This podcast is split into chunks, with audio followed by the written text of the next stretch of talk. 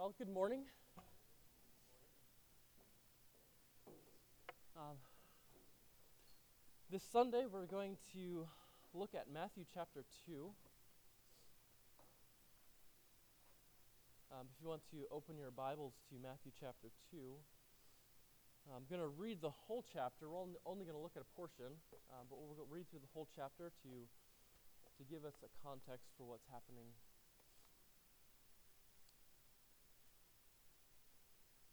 Um, but before we do that, let's open up with a, a word of prayer. God, we thank you so much for this morning. Uh, we thank you that we can gather together as your people to sing songs and praise your name, to be reminded that you are a God who has made promises and who keeps your promises. And as we begin this Christmas season, that we can remember um, that you are faithful um, so I pray that we would learn to trust in you. I pray that this morning that our hearts would be open, that your spirit would work through your word to change our hearts, change our lives for your glory, so that we can be a people who, who worship you. Um, so work in us as your church this morning. In your son's name we pray. Amen. Uh, Matthew chapter 2, verse 1. Now, after Jesus was born in Bethlehem of Judea, in the days of Herod the king, behold, wise men from the east came to Jerusalem, saying, Where is he who has been born king of the Jews? For we saw his star when it rose, and have come to worship him.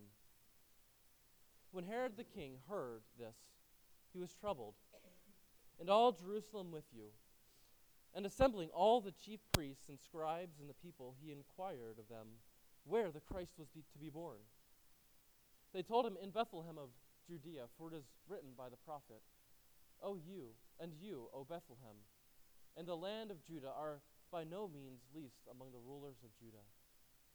For from you shall come a ruler who will shepherd my people, Israel. Then Herod summoned the wise men secretly and ascertained from them what time the star had appeared. And he sent them to Bethlehem, saying, Go and search diligently for the child. And when you have found him, bring me word that I too may come and worship him. After listening to the king, they went on their way. And behold, the star that they had seen when it rose went before them, until it came to rest over the place where the child was. When they saw the star, they rejoiced exceedingly with great joy. And going into the house, they saw the child with Mary his mother. And they fell down and worshipped him.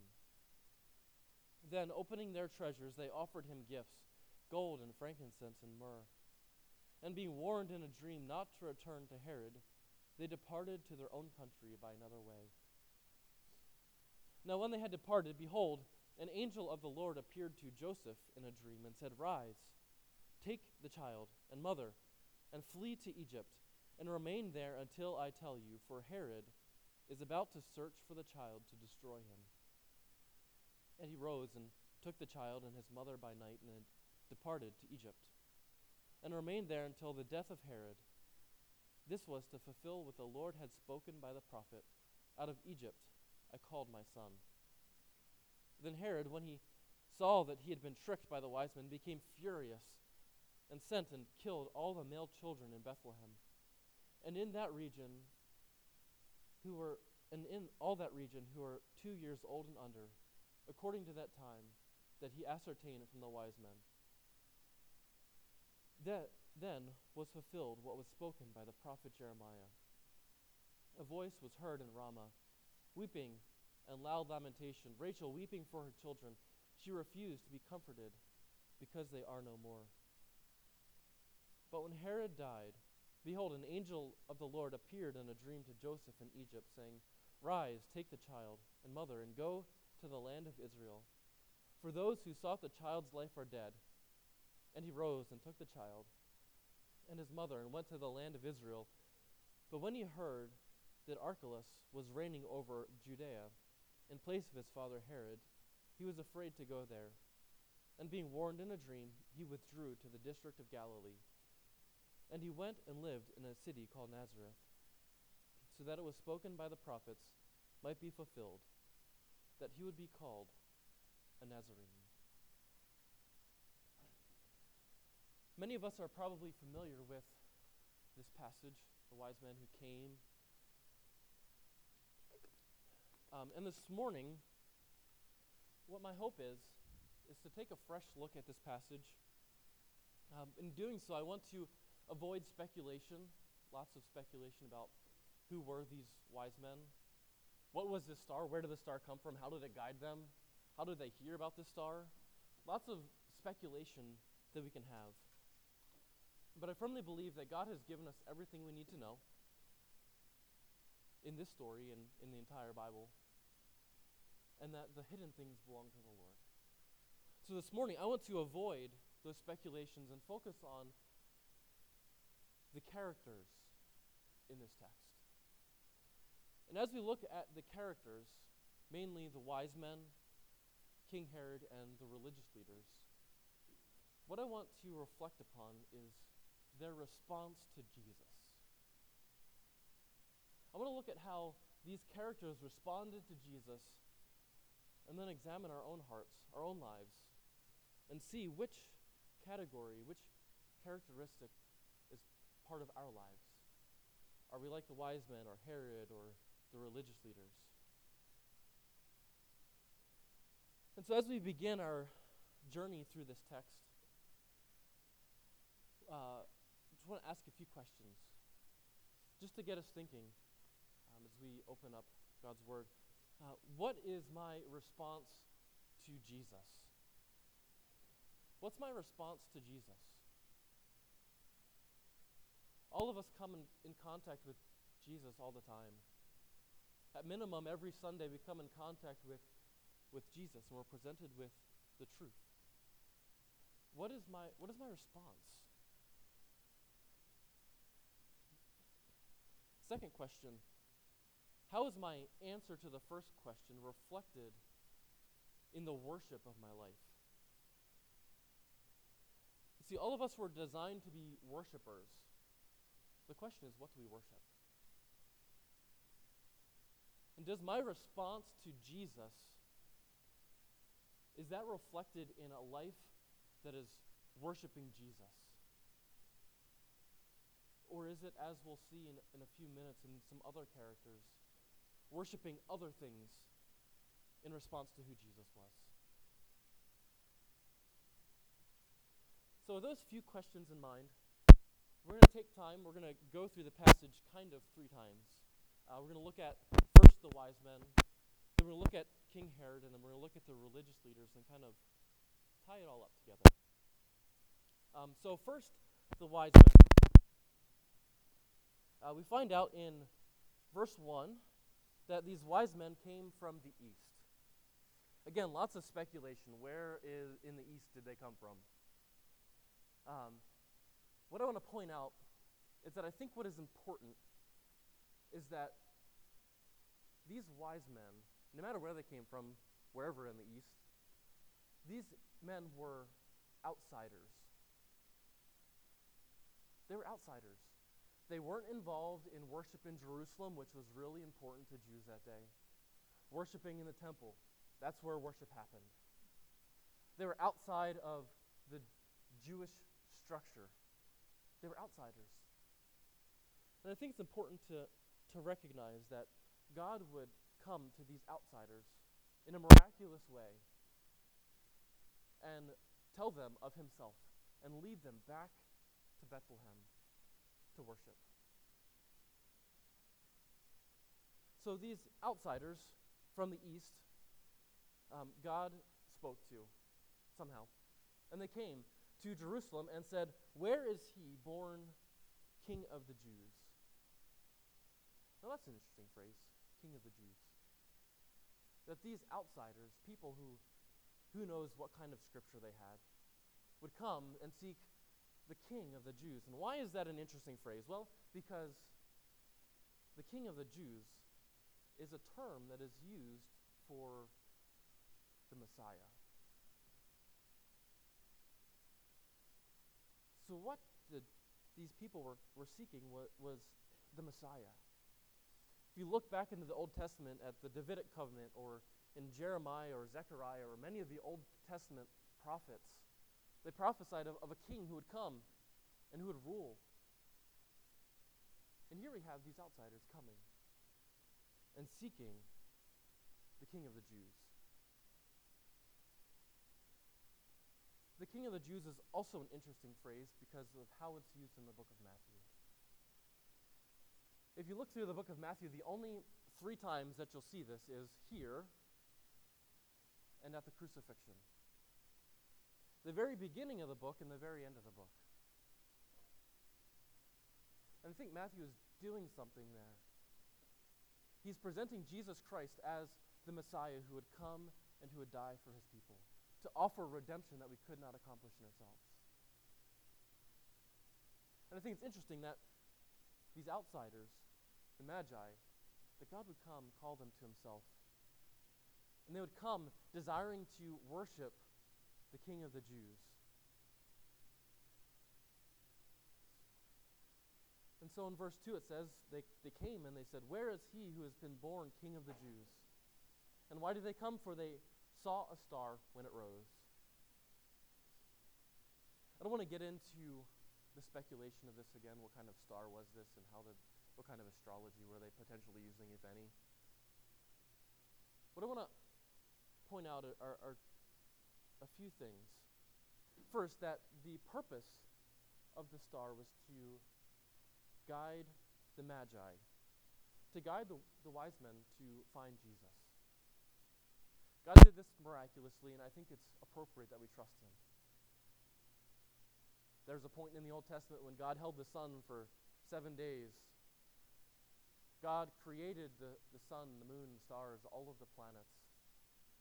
I think that a God who is able to do that can miraculously use a star to guide these people to himself.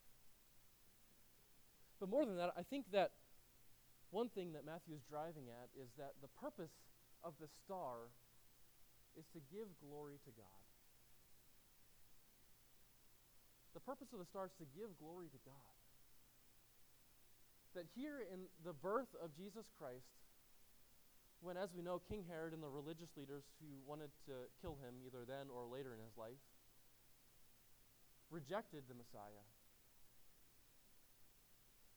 that the star cried out, Praise to God, because Jesus Christ is born. We know that from Psalm 19 that the heavens declare the glory of God, and, and Jesus even said that if my disciples don't cry out, the rocks will. And in this passage, we have his disciples or the people of God not crying out. So guess what? The star cries out. The people of Israel who are designed to be God's instrument to spread the gospel. We're not doing that. So God's creation cried out in shame and condemnation on his people to bring people to himself.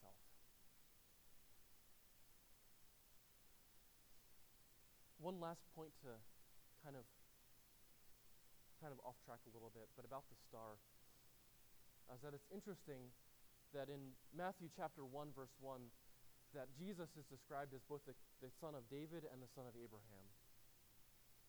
In the king of the Jews, we see that, that Jesus is the son of David. In the star, what was Abraham promised? That his descendants will be like the stars. And here we have this star. If you look into Galatians, it says that God's promise was made to a single offspring, Jesus Christ. Just interesting. You can work out the connections later. But that God would make this promise to Abraham, and here the star the son of Abraham, as said in, in Matthew chapter 1, would come to declare God's glory to bring people to himself. So the Magi saw this star. They came to worship the King of the Jews, and that's exactly what they came to do is worship the King of the Jews. Interesting that they came from the east. That's a, a great distance to travel. And travel back then wasn't like hopping in your car and driving to Maine. It was difficult, costly, dangerous.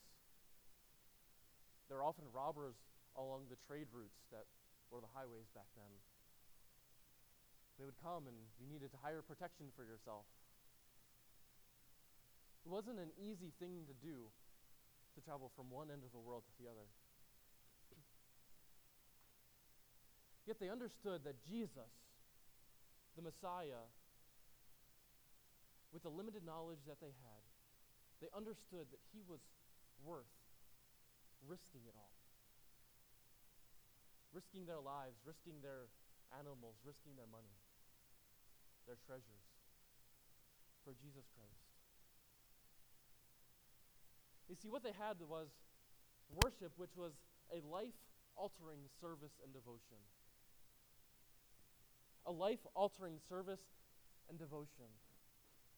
As they came to understand who Jesus was, as they, they knew that the Messiah, the promised Redeemer, had come, this worship changed their lives. They were no longer the same people. They left their home. They risked their lives to worship Jesus Christ.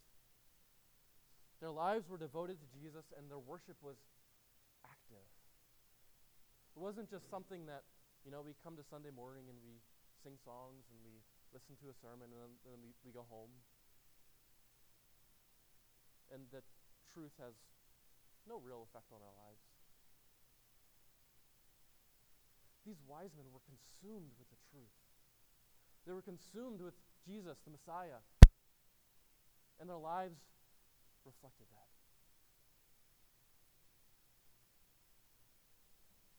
So after the wise men came to Jerusalem, they interacted with Herod and the, the, the religious leaders who told them that the Messiah was not to be born in Jerusalem, but Bethlehem. And so they went off and went to Bethlehem. And we'll pick up in verse 10. It says, When, the star, when they saw the star, they rejoiced exceedingly with great joy. They rejoiced exceedingly with great joy. Kind of redundant, right? But it just reflects their worship. That they were so consumed with Jesus Christ that when they saw this star, before they even saw Jesus, the Messiah, they saw the star and they rejoiced with exceeding great joy. Now, they didn't necessarily rejoice at the star because the star was so great. The star was just a sign of the, the presence of the Messiah, which was standing over Jesus. And the result of the sign is that they, we find out in the next verse that they went into the house and they, they began to worship and they offered him gifts. Um, but something similar is say if you're traveling to Disneyland, Disney World, and you, you see the sign, well, you get excited because Disney World's right down the road. The same thing was happening here. They saw the sign standing right there, and they, they were so excited that, that they re- rejoiced with exceedingly great joy, or rejoiced exceedingly with great joy. Because of the sign that, that Jesus Christ was right there. The next thing they do is they went into the house and they, they saw the child with Mary, his mother, and what was their response to Jesus Christ? Is that they fell down and worshiped. Find it interesting that they fell down and worshiped.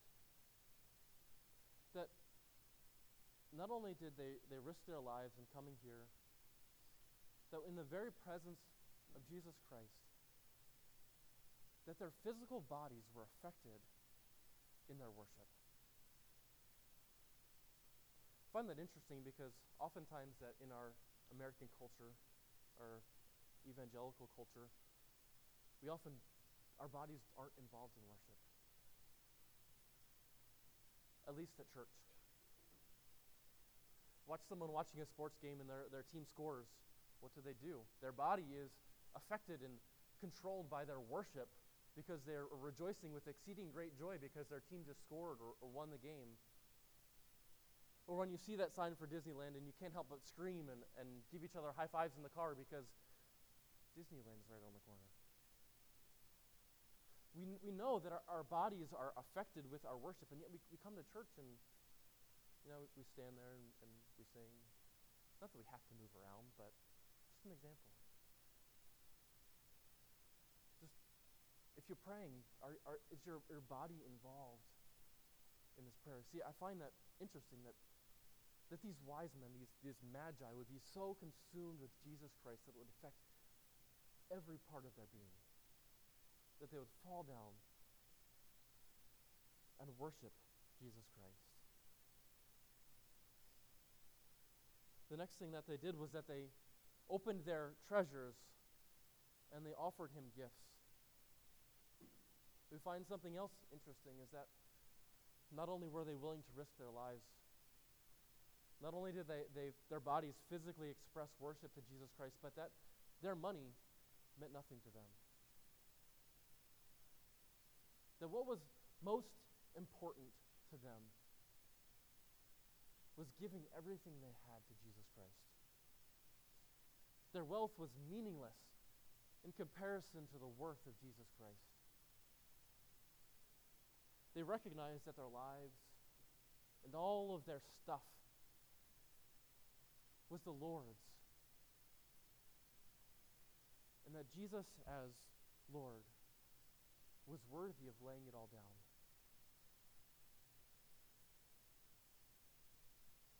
So, as we think about the Magi, the wise men, they were consumed with a life altering service and devotion to Jesus Christ. Before we move on to the other two characters, just want to ask a simple question Is that me? Is that you? Do we respond to Jesus that way? With life altering devotion and service? Is that how we live our lives?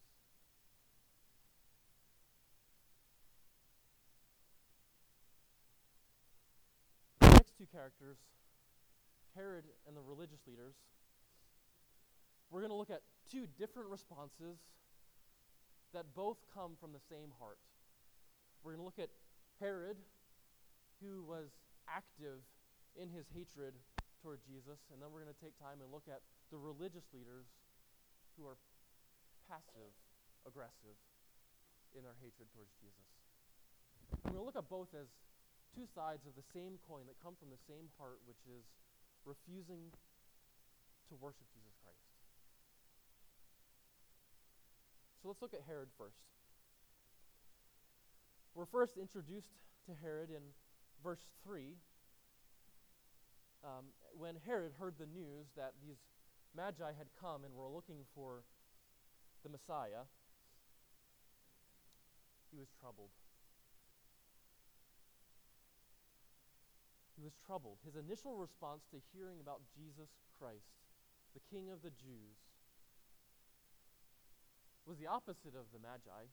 Magi were excited. They rejoiced with exceeding great joy. They couldn't wait to get to, to Bethlehem, wherever Bethlehem was, to worship Jesus Christ.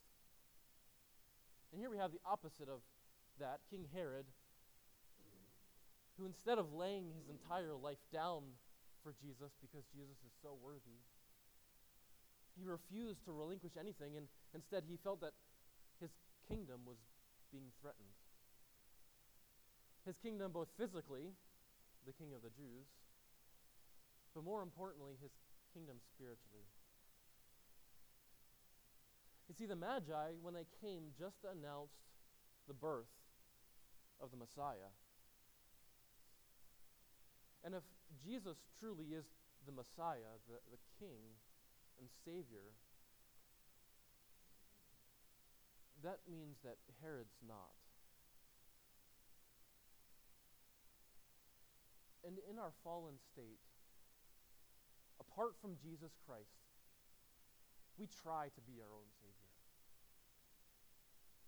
And so when Herod is presented with the truth that you are not your Savior, he felt threatened.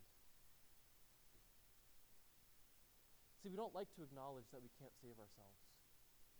So sometimes we create rules, we create legalism things that we need to do to keep the law so we can be better in God's sight. Or maybe instead of trusting in the law, maybe we trust in our materialism or, or the wealth and we pursue, like Herod probably did, because he made one mountain shorter than the other because he wanted his summer home on the one mountain. Because he was consumed with materialism. And he felt his kingdom being threatened. Real quick, I want to talk about kingdom. I think it's important for us to get this. I think kingdom often becomes something that is an abstract idea living in America. But uh, in a kingdom, there is a ruler and a realm. And oftentimes, I find that we want to be the ruler.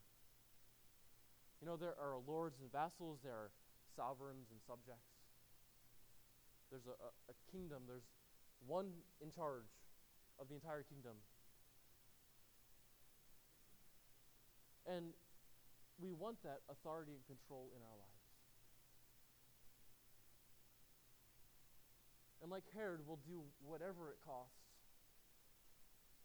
to make sure that we have that seeming authority and control in our lives. In our sin, we struggle to fight to be king. We, we war against God and the people around us as their kingdoms come in contact with ours. We fight to, to be that king in our lives.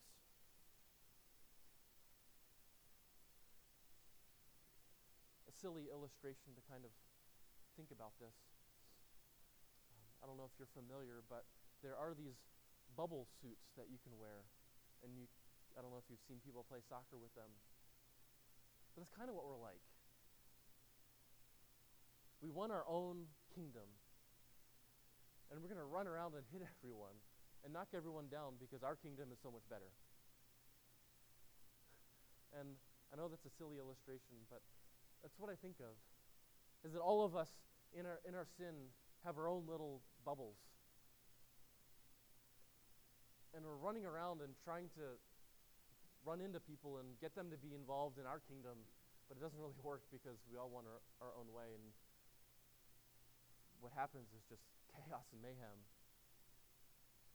Because in our sin, we're pursuing our own glory instead of pursuing the glory of Jesus Christ.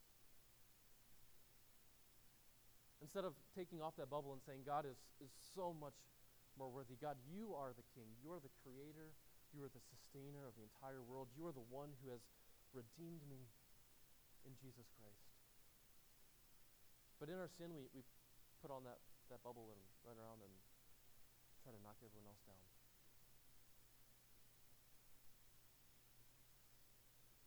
So Herod, when he hears of Jesus Christ, in his sin, he, he wants his own kingdom, so naturally he's troubled. I also find it interesting that not only is Herod troubled, but all Jerusalem with him. In verse 3, it says the Herod king was he was troubled, and all of Jerusalem with him. Interesting because this problem that Herod had was not just Herod's problem. It's your problem and my problem. Is that we want our own kingdom. We want to be the authority. We want to be the Messiah. We want to save ourselves. But we can't do that.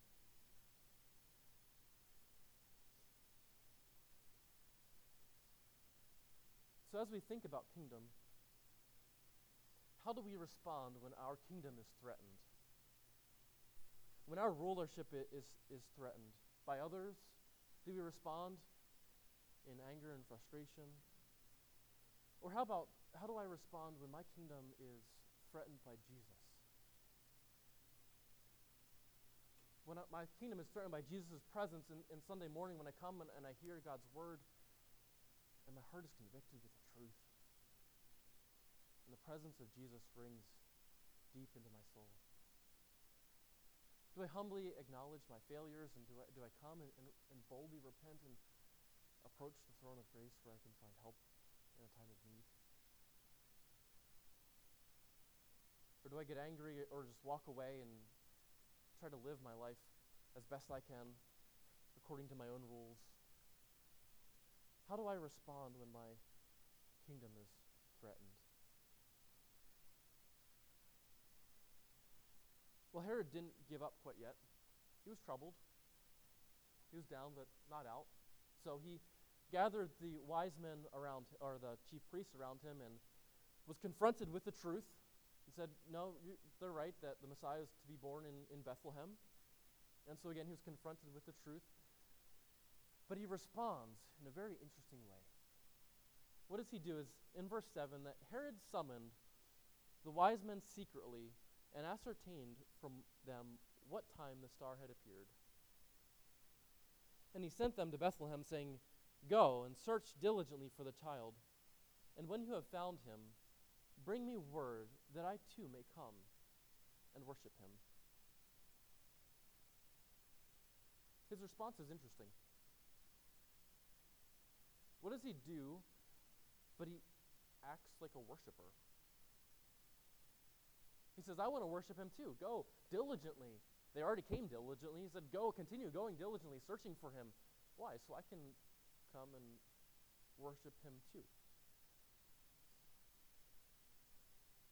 I find Herod's hypocrisy interesting because I find that I often do that myself. You know, I, I know the truth, I know the right words to say. And oftentimes my heart isn't reflected in that. You know, sometimes we, we come to church on Sunday and, and our heart's really not there, and we sing the words and we say everything's great to everyone because that's the way we respond. And in our hypocrisy, we are denying Jesus Christ. We're refusing to repent and acknowledge that He is Savior. See, Herod knew the right words to say to make himself a devout worshiper, and in the next sentence, that it says that the wise men listened to him. He did such a good job at acting the part that the wise men believed him, and they went off and, without the Lord's intervention, they were going to go back to King Herod because King Herod wanted to worship Jesus Christ too. I just want us to take a, a moment and, and think about this hypocrisy. How often are, are we like King Herod that we're all consumed with our kingdom throughout the week and then we come to church on Sunday and we we know the truth, so we try to be someone different than who we really are. Or we meet a believer halfway through the week and it's been a, a terrible week and we try to act like everything's great and like we have everything together.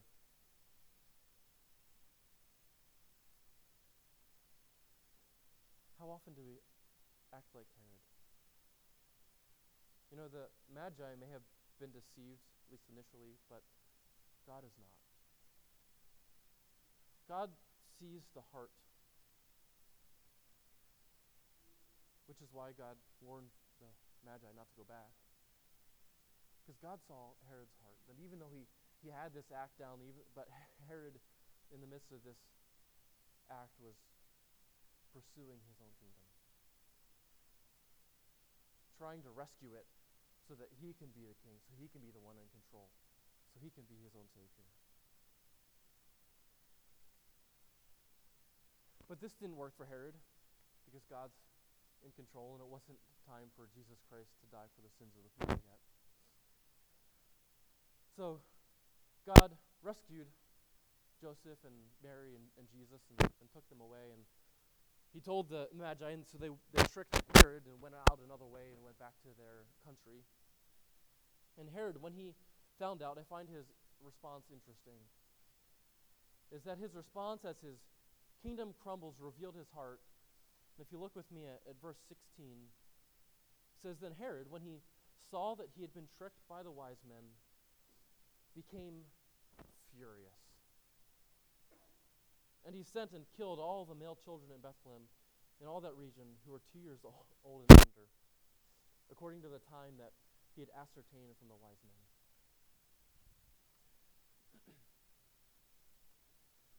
How do we respond when we are displaced from our throne? When we think that we are king and something comes into our lives and crashes down and, and reveals our heart that we really aren't in control, we really have can't save ourselves, there's nothing we can do.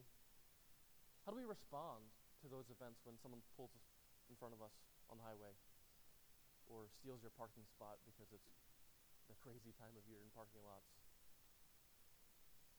Or when your kids just won't listen to you? How do you respond when your heart is revealed that you're not king? Are, are you like Herod? Acting furious? You know, at work we have, I lead the, a team that unloads trailers and puts everything on the shelf, and it's a really timely job, and we need to, get everything off of that trailer in an hour and 15 minutes to an hour and a half. And sometimes it's really easy. When the team members, it's early in the morning, they start at 6. Some of the team members make not so wise decisions and stay up too late and drink too much the night before. When they come to work and, and, and they're, they're not doing as, as best they could, it's, it's really easy when we're an hour and 10 minutes in and we still have a quarter of the truck to go to get frustrated and upset. Why? Because I think that I'm king and that I, d- I deserve my team members to work hard. And so I, I act in frustration, furious. My team members may not see it, but in my heart, there's a struggle. Because I want to be king, and my kingdom is being threatened. It's interesting how quickly we begin to respond just like Herod. And not only was Herod furious, is that he also killed all the male children. Now, we may not kill people, hopefully not, but in our hearts, how often do we despise people? Despise coworkers because they can't keep up. Or hate people for who knows what reason. See, the result of our sin is that people are oftentimes figuratively killed. We kill the people around us. And in having this attitude, what we are, are seeking to do is, in effect, kill Jesus too. Herod wanted to be king, and if he couldn't be king, he was going to kill anything that threatened his kingdom. How often do we act the same way? That we want to be king, we want to be the authority, we want to be the one who is worshipped and glorified. And we'll kill everyone and anything that gets in the way, including Jesus Christ.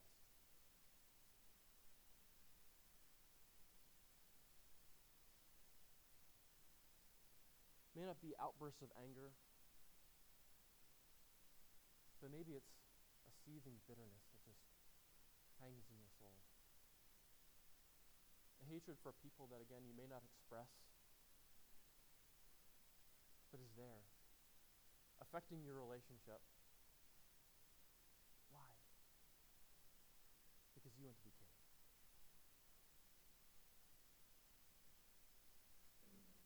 So, how are we like Herod? Are we like Herod in the fact that we want to be king? I find that so often we are. We fight for our authority, our control, and we respond in, in sin and anger and when we can't have our way.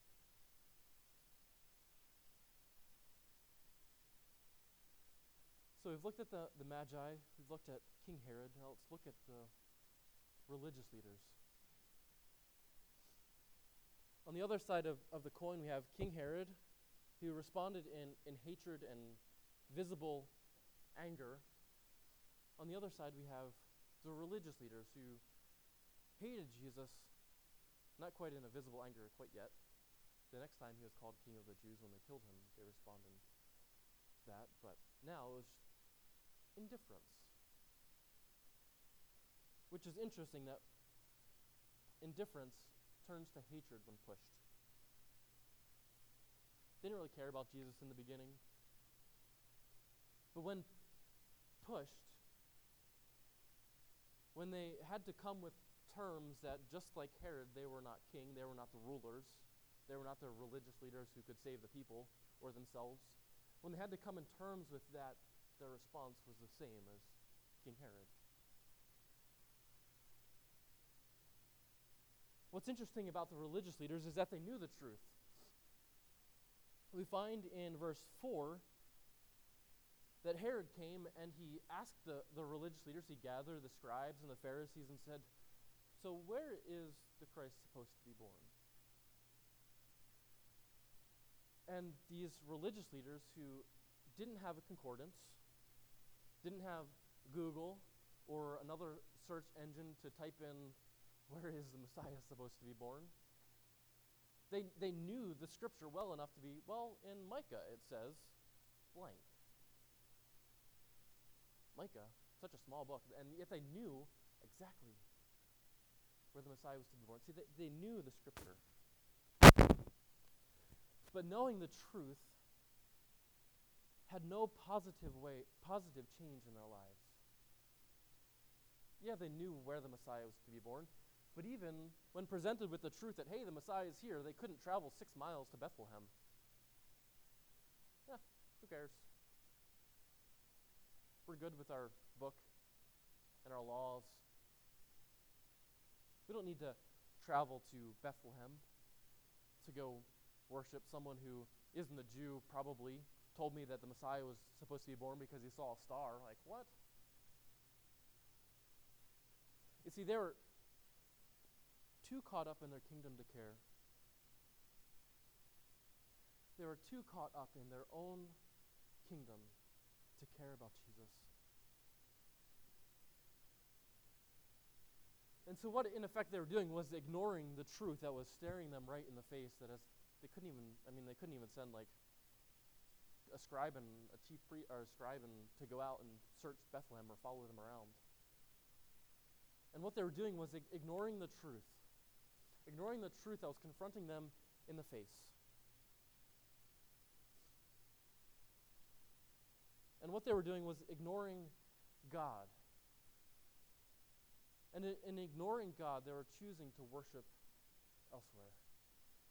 They were choosing to, to not worship Jesus Christ, but to worship their own system of law, so worship their own system of religion. So why? So they can be first place rather than Jesus Christ. Being ignored hurts.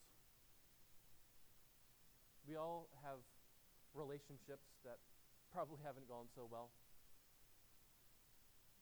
And we know that being ignored by someone else is very painful. And yet, that's the very same thing that these religious leaders were doing to God. They knew the truth, but they were choosing to ignore, ignore God. They were living their life basically as if God didn't exist, or that God didn't have any say in their lives. Now, they wouldn't say that because they followed the Old Testament along with their other laws. But in ignoring Jesus, the Messiah, who was born just a few miles from where they were. By ignoring that, they were ignoring all that God had promised, rendering their view of the Old Testament uh, null and void. You see, they were living it in functional atheism, functionally without God, thinking that God didn't have any say on their finances, thinking that God doesn't have any say in our lives and what we watch on TV or our recreation or our food.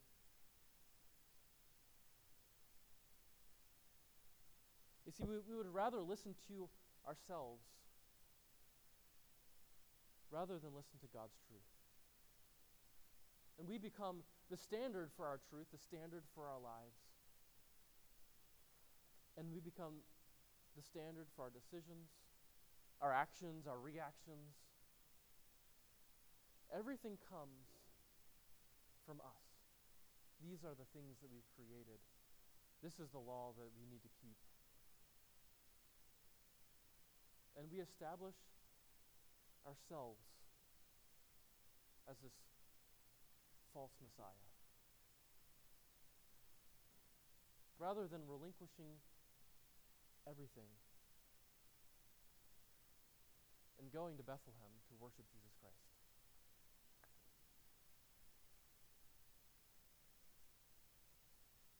So, which character are we most like?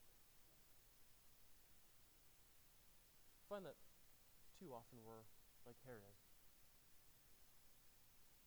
or the wise or the religious leaders. Either acting in open rebellion or passive rebellion. Rebellion nonetheless. How do we respond when our kingdom is threatened? Do we respond in anger or indifference? Not only that, but how do we respond to Jesus? Do we worship Jesus with life consuming devotion? Or do we rebel against what he's declared and who he really is?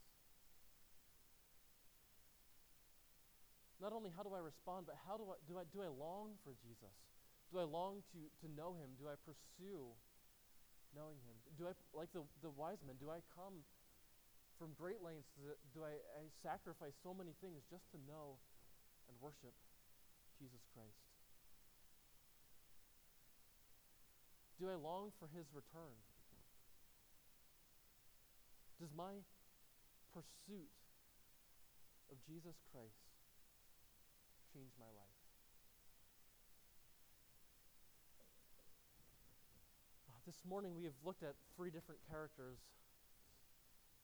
uh, but the call this morning is not to not be like Herod, or not to not be like the religious leaders, but first to understand how we are like them. How, like them, we, we live in rebellion to Jesus Christ so often. But our response must, must not be to try harder, but to trust Jesus as our Messiah. You see, if we try harder, if we try not to be like them, we're just like them because we're trying to be our own Savior. We're trying to build our kingdom and say, God, look at the good things that we have done because, you know, I'm not like these people. The call is to trust in Jesus Christ, the Messiah, to fall down and lay everything before his feet, just like those wise men. To come and lay your entire life down and worship presenting the gifts of our lives in life altering devotion and worship. You see, Jesus Christ is worthy of our lives. He's worthy of everything that we have. And I hope and I pray that we, as God's people, would not be like Herod, would not be like the religious leaders, but would follow the example of the wise men and lay our lives down before Jesus Christ, trusting in His grace and mercy to redeem us and use us for His glory. Let's pray. God, we thank you so much for your word thank you that you have revealed to us this story this morning that we looked at to reflect upon. And I pray that your Spirit would come, and as we, we think about this text, that we would call out and cry out in repentance to trust in Jesus Christ as the Messiah, our Messiah who has come to be our Savior. So, God, I, I pray that through your power, as you work in our lives, that we would relinquish everything for the worth of knowing Jesus Christ, our Savior. And it's in His name that we pray.